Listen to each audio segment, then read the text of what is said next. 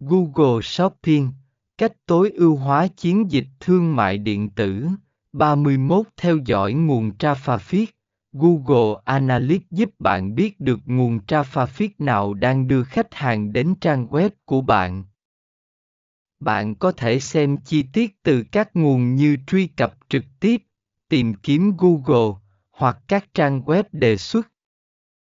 Phân tích hành vi người dùng bạn có thể theo dõi hành vi của người dùng trên trang web của bạn, bao gồm thời gian trung bình mà họ đã trải qua, số trang đã xem và tỷ lệ thoát. Điều này giúp bạn hiểu cách họ tương tác với trang web của bạn.